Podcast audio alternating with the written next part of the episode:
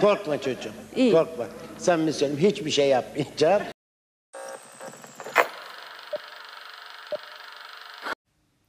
Merhabalar abilerim, ablalarım ve tüm ev gençleri. Ben Atar. Şu anda Lokum gibi bir bölümü dinlemektesiniz ve karşımda Fransa'dan Lokum gibi bir arkadaşım var. Selin var. Nasılsın Selin? İyiyim Atar, sen nasılsın? Ben de gayet iyiyim. Burada seninle birlikte olmak gayet güzel. Gerçi ben Boğaziçi'de, sen Fransa'da. Evet. Biraz... Sonunda diyebilir miyiz gerçekten? İki aydır falan konuşuyorduk bunu evet, yapmayı çünkü. Bu bir başarı gerçekten. Bu yüzden seni Aynen. tebrik ediyorum gidebildiğin için. Bu koşullar içerisinde. E anlat bakalım bir Fransa yörelerinde neler yapıyorsun, neler izledin, neler gördün bir... Ön izleme alalım senden Fransa'ya dair. Neler gördüm? Şu an geleli galiba yaklaşık bir iki hafta falan yeni olacak. Hı. Ve zaten e, Fransa'da vaka sayıları bayağı arttı. Yani yirmi bin vaka falan çıkıyor günlük. O yüzden de her yer kapalı şu an. Hani zaten birkaç gün önce bütün alışveriş merkezlerini falan da kapattılar. Ha. yirmi metrekareyi geçen. E, ondan dolayı çok fazla bir şey göremedim. Yani çok fazla gezemiyorum da. Ama bakalım hani şu vaka sayıları falan bir azalırsa keşfetmeye çalışacağım. Ama şu ana kadar gördüğüm kadarıyla çok fazla şaşırdığım şey var. Öncelikle şöyle bir şeyden bahsetmek istiyorum. Market fiyatları. Market fiyatları gerçekten beni çok benden aldı böyle yani. Geçen gün bir markete gittim. Mesela bir alışveriş yaptım. Böyle dolu dolu bir alışveriş yaptım. Ve Aha. on euro yazısını görünce kasada gerçekten şok oldum. Hani Türkiye'de yapsaydım düşünmek bile istemiyorum. Ha, alım gücümüzü direkt kıyasladın yani. Teşekkür ederiz. Sürekli kıyas yaptım. Zaten sürekli kıyas yapıyorum. Bu bildirim için sağ ol. Su serptin yine bize bir. Güzel bir gelişme. Kıyas, evet. Anladım. O zaman senden biraz bahsedeyim ben. Seninle ilgili küçük bir girizgahla gireyim. Selin benim üniversiteden arkadaşım ve beş yıldır da birbirimizin içe, aslında hayatların içerisindeyiz yani. Selin'le birçok üniversiteye dair çok güzel anılarım var seninle birlikte, birlikte biriktirdiğim. Özellikle apartman merdivenlerinin önünde sosisli yiyip böyle kalp kırıklıklarımıza bir birlikte fal bakmak. Öyle okulda evet. iki umutsuz vaka şeklinde dolanmak ama güzel zamanlarımızdı diyeyim ve bu zaman dilimlerimiz üniversitede oldu. Üniversitenin bize sunduğu ambiyansın içinde ve son dönemde de bir aslında Boğaziçi ablukası var. Bu Aynen. üzücü bir durum benim açımdan. Açıkçası çok da derin bir şekilde sarsıldığımı hissediyorum. Özellikle yaşadığım bu habitata, bu toprağa, bu ülkeye ve bu insanlar arasında bir küskünlük hissetmeye başladım. Özellikle bu yaşanan olayla birlikte. Özellikle L G B T artıya kriminalize edip terörizmle bağlanması, ağır şiddet seremonisi insanların üzerinden geçmesi gerçekten sarsıcı oldu benim açımdan. Ve ifade özgürlüğümüze dair de düşünmeme sebebiyet verdi. Özellikle istediğim koşullar ve gerçekler arasında bir paradigmaya girdim diyebilirim. Sen ne düşünüyorsun? Özellikle bir dış gözsün şu anda. Ülkenin sınırları dışarısında. Kendini nasıl hissediyorsun? Bağlı olduğun toprağa dair. Nasıl hissediyorum? Yani konunun bir kere buralara gelmesinden dolayı, yine buraya gelmiş olmak zorunda olmasından dolayı üzgünüm. Çünkü biz haklarımız için sürekli mücadele etmek zorunda kalıyoruz Türkiye'de biliyorsun. Evet. Yani konuyla buralara gelmek zorunda kaldım maalesef ki. Onun dışında gözaltına alınan öğrenciler için çok üzgünüm gerçekten ve endişeliyim. Buradan da sürekli böyle takip etmeye çalışıyorum. Galiba en son yüz elli altı kişi falan gözaltındaydı. Evet doğru. Ve şeyi gördüm, bir tane çocuk galiba yine Boğaziçi Üniversitesi öğrencisi şeyden dolayı gözaltına alınmış. Attığı birkaç tweetten dolayı ve tweetlerden birisinde şey yazıyor sadece, arkadaşlarımızı serbest bırakın.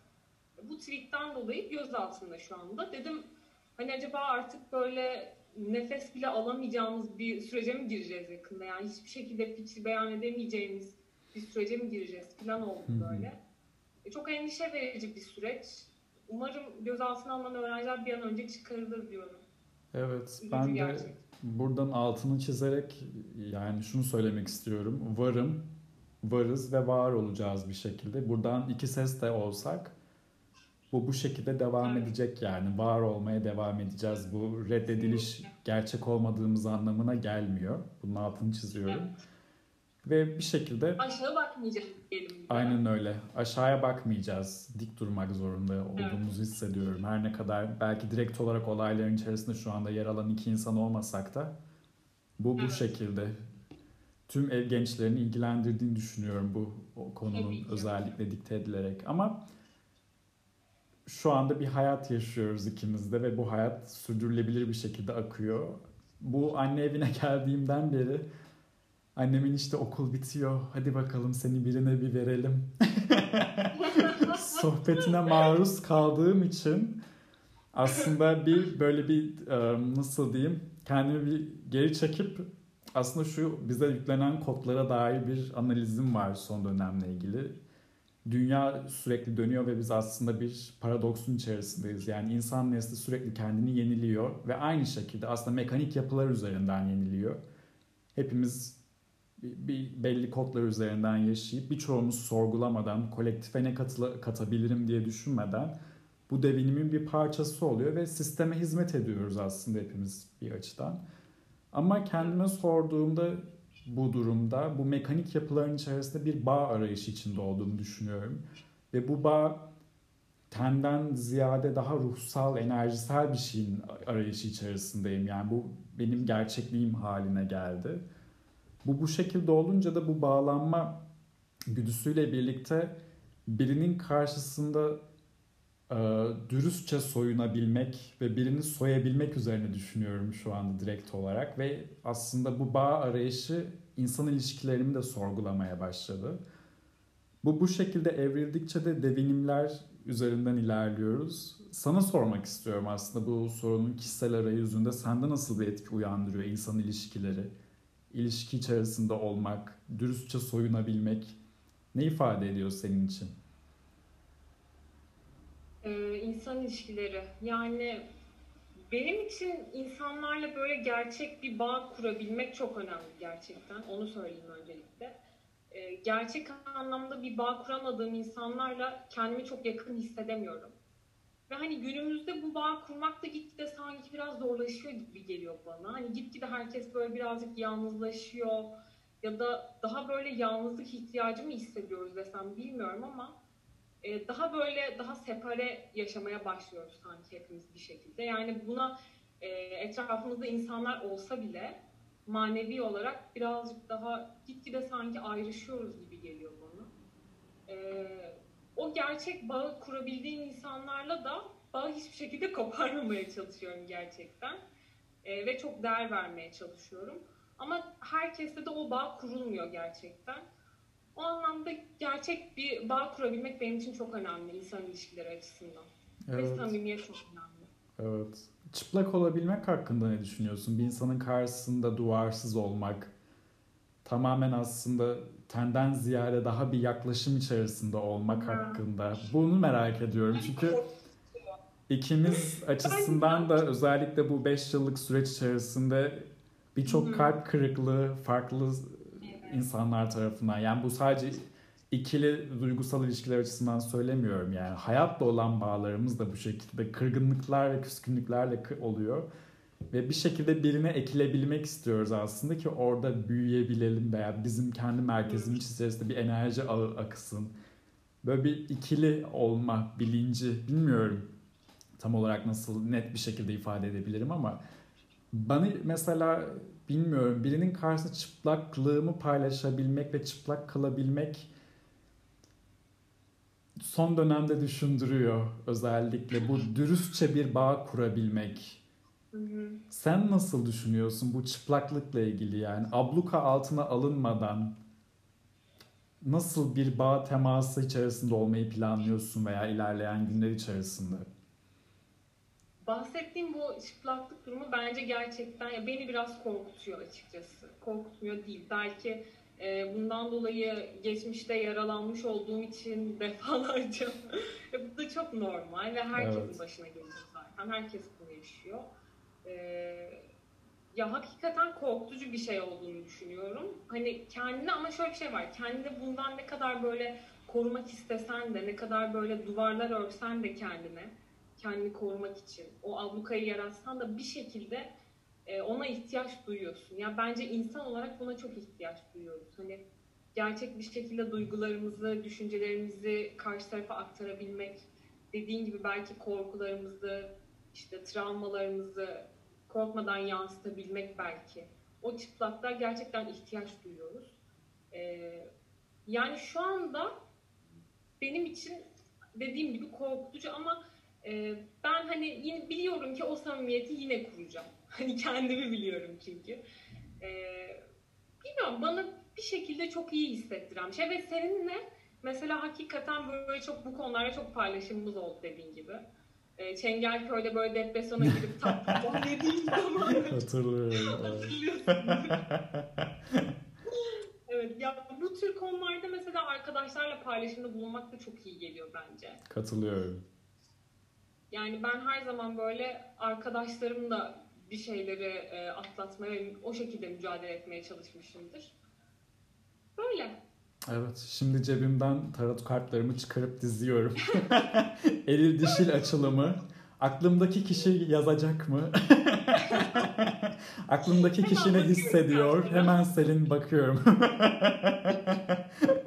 İstediğimiz gibi olmazsa bir saat sonra tekrar bakarız. Hiç problem değil. Tabii. Şu an enerji değişim halinde olabilir Selin. Evet. Enerji sürekli değişiyor. Bunu unutmayalım lütfen. Kesinlikle altını çiziyorum. Aynen öyle. Bu evet aslında güzel bir nokta oldu. Yani bu çıplak kalabilmek, çıplaklığı paylaşabilmek, o abluka altından çıkabilmek. Çünkü işte mesela bu yaşanan süreç de öyle şu anda. Protestolar vesaire. Bu ne kadar ifade özgürlüğünün kısıtlandığı anlamına geliyor olsa da bir noktada aslında zihinsel olarak da kendime abluka uygulamaya karar ver, böyle uygu, um, toparlayamadım. Şöyle toparlayayım.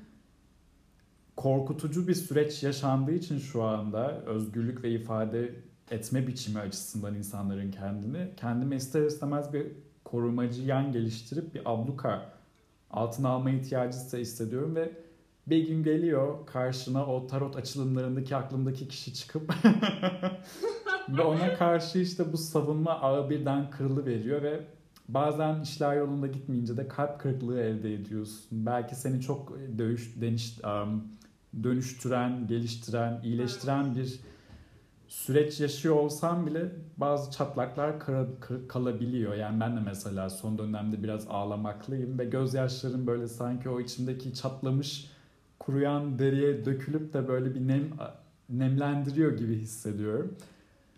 O yüzden bu soruyu da tekrardan sana iletiyorum bakalım. Kalp kırıklıklarıyla nasıl başa çıkıyorsun bir ev genci olarak? Gerçi sen şu an Fransa'dasın ve seni biraz dışlamak istiyorum ama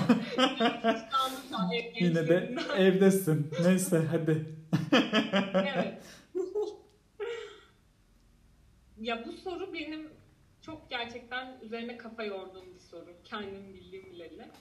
E, çünkü duygularıyla çok böyle iç içe olan bir insanım. Yani duygularımı sürekli çok anlamlandırmaya çalışan bir insanım. Hı hı. E, kalp kırıklıkları konusu benim alanımdır falan derim. Yani gerçekten çok üzerine düşündüğüm bir şey oldu. Öncelikle şunu söyleyeyim. Kalbin kırıldığını kabul ediyorum her şeyden önce. Bence bu çok önemli bir şey. Çünkü e, yani bir duyguyu kabul etmezsek, onu görmezden gelirsek ya da başka bir takım duygularla, mesela bu öfke olabilir, kin olabilir, nefret olabilir. Bu gibi duygularla kalp kırıklığının üzerini kapatmaya çalışırsak eğer, e, orayı sadece zamanı geldiğinde daha fazla kanatmış oluruz. Yani ilk önce hissettiğimiz duyguyu kabul edip, evet benim kalbim kırıldı bu konudan dolayı, bunu diyebilmek bence çok önemli bu konuda. E, Yani ağlayabiliyorsan ağla, mesela az önce ağlamakta olduğundan bahsettim. Güzel bir şey. Bunu ifade etmek de gerçekten çok güzel bir şey. Hani ağlamak istiyorsan ağla. İçinden ne geliyorsa, günlük yazmak mı geliyor, bir arkadaşınla konuşmak mı geliyor? Ama bunu bir şekilde ifade etmemiz gerekiyor. Çünkü bütün duygular aslında ifade edilmeyi istiyor. Ee, ve zamanı geldi. O duyguyu ifade ettikten sonra zamanı geldiğinde de onu artık serbest bırakabilmek. Tabii ki orada uzun süre asılı da kalmayacağız. Bu da sağlıklı bir durum değil çünkü. E, yeterince hissedip onu böyle serbest bırakabilmek herhalde benim için yani kilit nokta budur. Kalp krizleriyle baş etmeden. Katılıyorum, aynen öyle. Çok savaşmadan, duygularını evet, yormadan, kesinlikle. kendini yormadan ve akışında evet. yaşayıp yani atlatabilmek herhalde. Evet, Hı-hı. katılıyorum ben de sana direkt olarak. Pekala, devam edelim o zamansa. Seninle şöyle bir şeyim var özellikle. Benim herhangi bir cümlede yakalayıp Atar sen kesin bir boğazsın. Astrolojiye merakın beni böyle değerlendirirdi evet, bazen. Evet, okulun böyle şey işte banklarında otururken Atar bu cümleyi kurdun çünkü sen boğazsın. Olayın vardı ve şöyle bir genel bir ön izleme yapmak istiyorum bu soruya dair. Belki de yaşadığımız şu anki gerçeklik o kadar ağır geliyor ki böyle bir astrolojiye yöneliş var. Ya da bu gerçekliğin dışında gerçeklik realitesi değişmeye başladı belki de. Bu kadar maddeye bağımlı olmak, maddesel bir evrenin içinde yaşamanın getirisi olarak belki de artık yeni bir enerji realitesi oluşmaya başladı kendi algımız içerisinde. Sen ne düşünüyorsun astrolojinin bu kadar yaygınlaşması, astrologların böyle çıkıp çıkıp ekonomi hakkında, geometri hakkında carta curt böyle bir yorumsal geliştirmeye ihtiyaç duyulması hakkında? Ben mesela şeyi çok seviyorum. Benden Söylemesi diye bir program var. Normalde ünlü bir ekonomisti çıkarıyorlar oraya işte vesaire. Böyle yorum yapıyorlar gündelik haberler hakkında vesaire veya haftalık. Ancak kadının süresini kısalttılar, ardından astrolog çıkıp astroloji yorumları alıyorlar. Öyle bir evrim, yani böyle bir dönüşüm var yani. Direkt olarak böyle geleceğe dair bir şey, yani uyutulma mı yoksa gerçekten böyle bir enerji sistemi inşa ediliyor da artık ona göre bir um, olumlama mı yapılmaya çalışılıyor? Ben de emin değilim tam olarak nasıl toparlayabilirim çünkü çok üzerine düştüğüm bir konu değil. Ama sen ne düşünüyorsun merak ediyorum. Böyle bir astroloji furyasının etrafımızda dolanıyor olması hakkında. Yok bugün Merkür iki geriledi, Plüto bir kare yaptı falan gibi. Öyle olaylar hakkında ne düşündüğünü merak ediyorum ilgili olarak. Yani şimdi şöyle, ben işin o enerjisel boyutundan çok haberdar değilim. Yani bilmiyorum. Yani enerjimiz değişiyor, dünyamızda ne oluyor bilmiyorum. Ama ben şöyle düşünüyorum. Genel olarak dünyada işte insanların astrolojiye bu kadar çok ilgi göstermesi şu dönemde. Yani şimdi korona çıktığından beri, beri hayatımızda çok büyük bir belirsizlik hakim. İşte işlerimizde, ilişkilerimizde, her konuda büyük bir belirsizlik hakim. Hani bu ne zaman bitecek bilmiyoruz. Ya da evet. bir noktada bitecek mi onu bile bilmiyoruz. Ve bu belirsizlik insanları çok korkutuyor. Ee, ve hani biliyorsun ki ne zaman böyle insanın hayatında bir belirsizlik olsa insan geleceği merak eder her zaman, buna yönelik işte bu astroloji olur, bazen bazen fal olur. Hatta benim de mesela astrolojiyi ilk böyle ilk duymaya başladığım zamanlar böyle hayatımda bir belirsizlik hakimdi. İşte bundan bir dört yıl önce, beş yıl önce falan sanırım böyle yine bir kalp kırıklığı yaşadığım ve hayatımın çok belirsiz olduğu bir dönemdi. Öyle bir dönemde ben astrolojiye merak sarmıştım mesela. Ee, genel olarak bu belirsizliğin, hani dünyadaki bu belirsizliğin çok etkili olduğunu düşünüyorum. Çünkü insanlar bilmek istiyor artık, hani geleceğinde ne olacağını bilmek istiyor. Bence bundan dolayı bu kadar arttığını düşünüyorum. Olabilir. Katılabildiğim bir nokta, evet. Bu belirsizlik ortamı da insanı itekliyor yani gerçekten. Bir de evet. bu belirsizlik ortamı aynı zamanda bir süper bir mutsuzluk bulutu da yaratıyor üzerimize sürekli dolaşan. O gerçekten insanları itekliyor yani olumlu bir şeyin olabilme ihtimaline kapılmaya, inanmak veya işte o enerjiyi hissedebilmek bence de benim de katıldığım bir durum yani. Hani ben de hayatımda böyle bir şeyin yer almasına çok izin veren biri değilim ama son dönemde böyle YouTube'dan açıp açıp dinliyorum, kulak kabartıyorum. Ha bak böyle bir iyi bir haber gelebilir, bak sakin ol dinle. Hiç haberler olmuyor ama astroloji konusunda gerçekten ne zaman bir şeyler okusam, ne zaman bir şeyler görsem felaketler silsilesi hiçbir zaman. Gerçi onlar da evet böyle bir olumsuz bir furya yaratmaya başladılar. Oradan bir sanki böyle bir edinimleri mi var, kazanım mı sağlıyorlar bilemiyorum açıkçası da. Ya hakikaten anlamıyorum. Sürekli böyle felaket haberleri ben de anlamadım. Hatta bir tane astroloğu ben şey yaptım, Twitter'dan blokladım yani görmedim. Gerçekten ne zaman görsem hep kötü şeyler olduğunu söylüyor. Aa, belki bu bundan besleniyorlar mıdır diyeyim, ya da bazıları da var ya şöyle. Ben ne görüyorsam onu söylüyorum. Ona göre. Aa, evet evet evet. Onlar hani, ne görüyorsa onu söylüyor. Bir şey değiştirmem. Şu yıldız burada gözüküyorsa oradadır yani, ne diyebilirim, havasındalar. Onun etkeni var galiba, bilemiyorum. Ama şöyle bir soru sorayım. Şu andaki duruma göre biraz kıyaslayınca biz ev genç olarak sence süper mutsuz bir nesili mi oluşturuyoruz? Ne hissediyorsun bu konu hakkında veya ne düşünüyorsun? Bence kesinlikle süper mutsuz bir nesil oluşturuyoruz ya. Bu sorunun cevabı kesinlikle evettir yani. Bir kere zaten Ee, ülkedeki şu anki ekonomik durum beni açıkçası kendi adıma en çok mutsuz eden şeylerden birisi. Yani özellikle bu.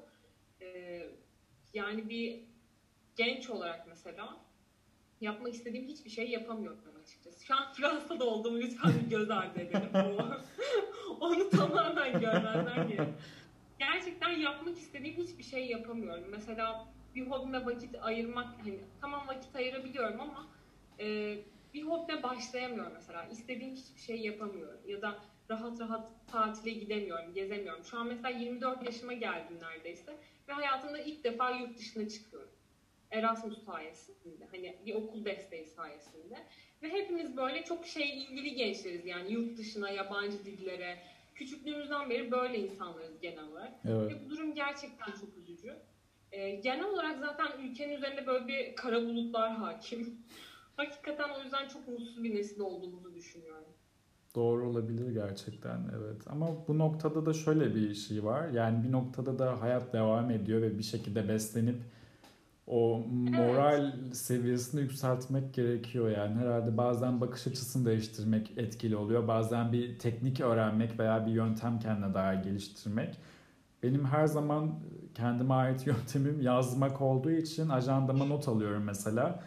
Bugün mesela üç Şubat çarşamba günündeyiz. Doğru söyledim değil mi? Birden günü unuttum çünkü. Ay ben de bilmiyorum. Evet evet, üç Şubat'tayız. Kesinlikle öyle. Evet doğru. Mesela şöyle bir not almışım. Atamadığım veya söyleyemediğim küskünlüklerimi, öfkemi, dargınlıkları atmanın bir yolunu buldum. Ağlamak. Ardından çok sakin bir hava geliyor, ılınıyorum yazmışım. Ardından gelen üç sabahtır yürüyüşe çıkmak çok iyi geliyor, tazeliyor beni yazmışım. Bu kadar. Ve yürümenin yanına kalp koymuşum. Bu benim moral motivasyonumu çok artırıyor bu arada. Gerçekten. Çünkü bu son dönemde moral motivasyonumu yükselten bir hamle oldu benim açımdan yani. Ve alışkanlık haline de getirdim böyle ajandama not tutmak, özellikle keyifli anlarımı. Mesela bazen Hı-hı. sabah yazıyorum bu keyifli anlarımı, bazen akşam oluyor. Akşam yazdığı gerçi daha iyi oluyor çünkü günümü bir irdeleyebiliyorum. Bir noktada bana keyif veren anları düşünmek günümün enerjisini değiştirdiğini anlıyorum ve bu şekilde bir moral alıyorum kendi içimde. Sana ne moral veriyor peki? Sen moral, motivasyon kaynağını nasıl sağlıyorsun? Hangi biçimde? Ya öncelikle şeyden bahsedeceğim. Tam yazmak dedim ya, benim aklıma da şu geldi. Ben de çok uzun zamandır, hatta böyle neredeyse okumayı yazmayı öğrendiğimden beri falan ben günlük tutuyorum. Yani birinci sınıfta bir arkadaşım günlük hediye etmişti. O zamandan beri ben hep günlük tutuyorum. Ama geçenlerde daha şunu fark ettim ki günlüğüme hep böyle olumsuz şeyleri yazıyorum. Çünkü o hisleri böyle bir yere aktarma ihtiyacı çok duyduğum için. Ama yani Selin dedim, hiç olumlu bir şey yazmıyorsun. Hani ileride böyle yaşlandığında dönüp baktığında, okuduğunda hiç güzel bir şey yok yani burada. Ve şey geldi aklıma, bir defter aldım kendime bunun için. Ee, sadece böyle işte yirmili yaşlarıma dair sadece güzel anıları yazacağım bir defter aldım. Ve oraya işte bazı e, fotoğraflar koyacağım falan bir defter aldım. Hı hı. Onu yazmaya başladım şu an mesela. Ee, kısa bir süredir yazıyorum ve başıma gelen güzel olayları yazıyorum. Bu mesela bana kendimi çok iyi hissettiriyor. Evet, güzel. Gerçekten bana moral veriyor. Evet. Ve hatta şey düşündüm, böyle belki kendimi kötü hissettiğim zamanlarda, çünkü hep kötü anları hatırlıyoruz ya, bazen iyi anları hatırlayabilmek de çok önemli aslında. Onları bence çok göz ardı ediyorum.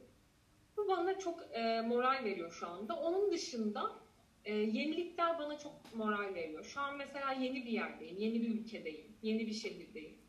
e, buradaki yeni yerleri keşfetmek, yeni insanları tanımak bana çok moral veriyor. Ya sanırım moral verme açısından benim için anahtar kelime yenilik olabilir yani. Bu her şey için olabilir. Tabii ki başka bir şehre gitmek zorunda değiliz. Yani başka bir ülkeye gitmek zorunda değiliz. Yani bu yeni bir saç stili bile olabilir. Evet. Yeni bir hobi ya da keşfettiğimiz yeni bir dizi bile olabilir. Genel olarak bence yenilik çok önemli moral konusunda. Benim için öyle en azından. Güzel, kesinlikle katılıyorum. Yenilik iyi geliyor insana her evet. zaman. Yavaş yavaş Lokum gibi bir bölümün sonuna doğru geldik sayılır. Aa, gerçekten ne kadar çabuk bitti. Seni ben bırakayım. Sen bir... Gözüm de büyümüş galiba. Hemen bitiverdi. Seni ben bir bırakayım burada. Sen benden sonra bir al podcast'ı diye yürüt bakalım. Konuşasım gelmiş herhalde benim. Bir iç dök bakalım neler çıkacak içeriden. Son bir sorum, aslında son sorum buydu. Sana ne moral veriyordu ama şöyle bir söz hakkı vereyim o zaman. Demek ki daha bir dökülesin varsa eteğinden neler düşecek merak ettim. Yani ev gençlerine ne söylemek istersin veya böyle bir dipnotun var mı bakalım bize? Ev gençlerine ne söylemek isterim? Hmm. Fransa'ya gelin. Nokta. Desem ya öyle bir şey. Fransa'ya gelirseniz haber verin. Her şeyi ne yapıp edin yurt dışına çıkın falan. Ama hakikaten böyle bir şey söyleyebilirim biliyor musun? Aa, gerçekten. Ayıpladım. Buradaki yaşama koşullarını gördükten sonra gerçekten böyle bir şey söyleyebilirim. Şu an bana çok sağ yakın. Sağ ol. Evet. Bana ne moral veriyor? Selin'in Fransa güzellemesi bana çok moral verdi şu an. Ben şey olduğuma inanamıyorum. Gerçekten böyle Erasmus'a giden insan tiplemesi vardır ya. Ona dönüştüm yani. Gerçekten ona dönüştüm. Evet, soruya yanıtım bu muydu şu an? Evet, soruya yanıtım bu. Herkes yurt dışına çıksın. Tamam. Selin'den son ben söz bu. Hayallerinize inanın. Nokta. O zaman kapatıyorum. Lokum gibi bir bölüm burada sona eriyor. Dinlediğiniz için teşekkür ediyoruz ev gençleri. Sevgiyle, sağlıcakla kalın.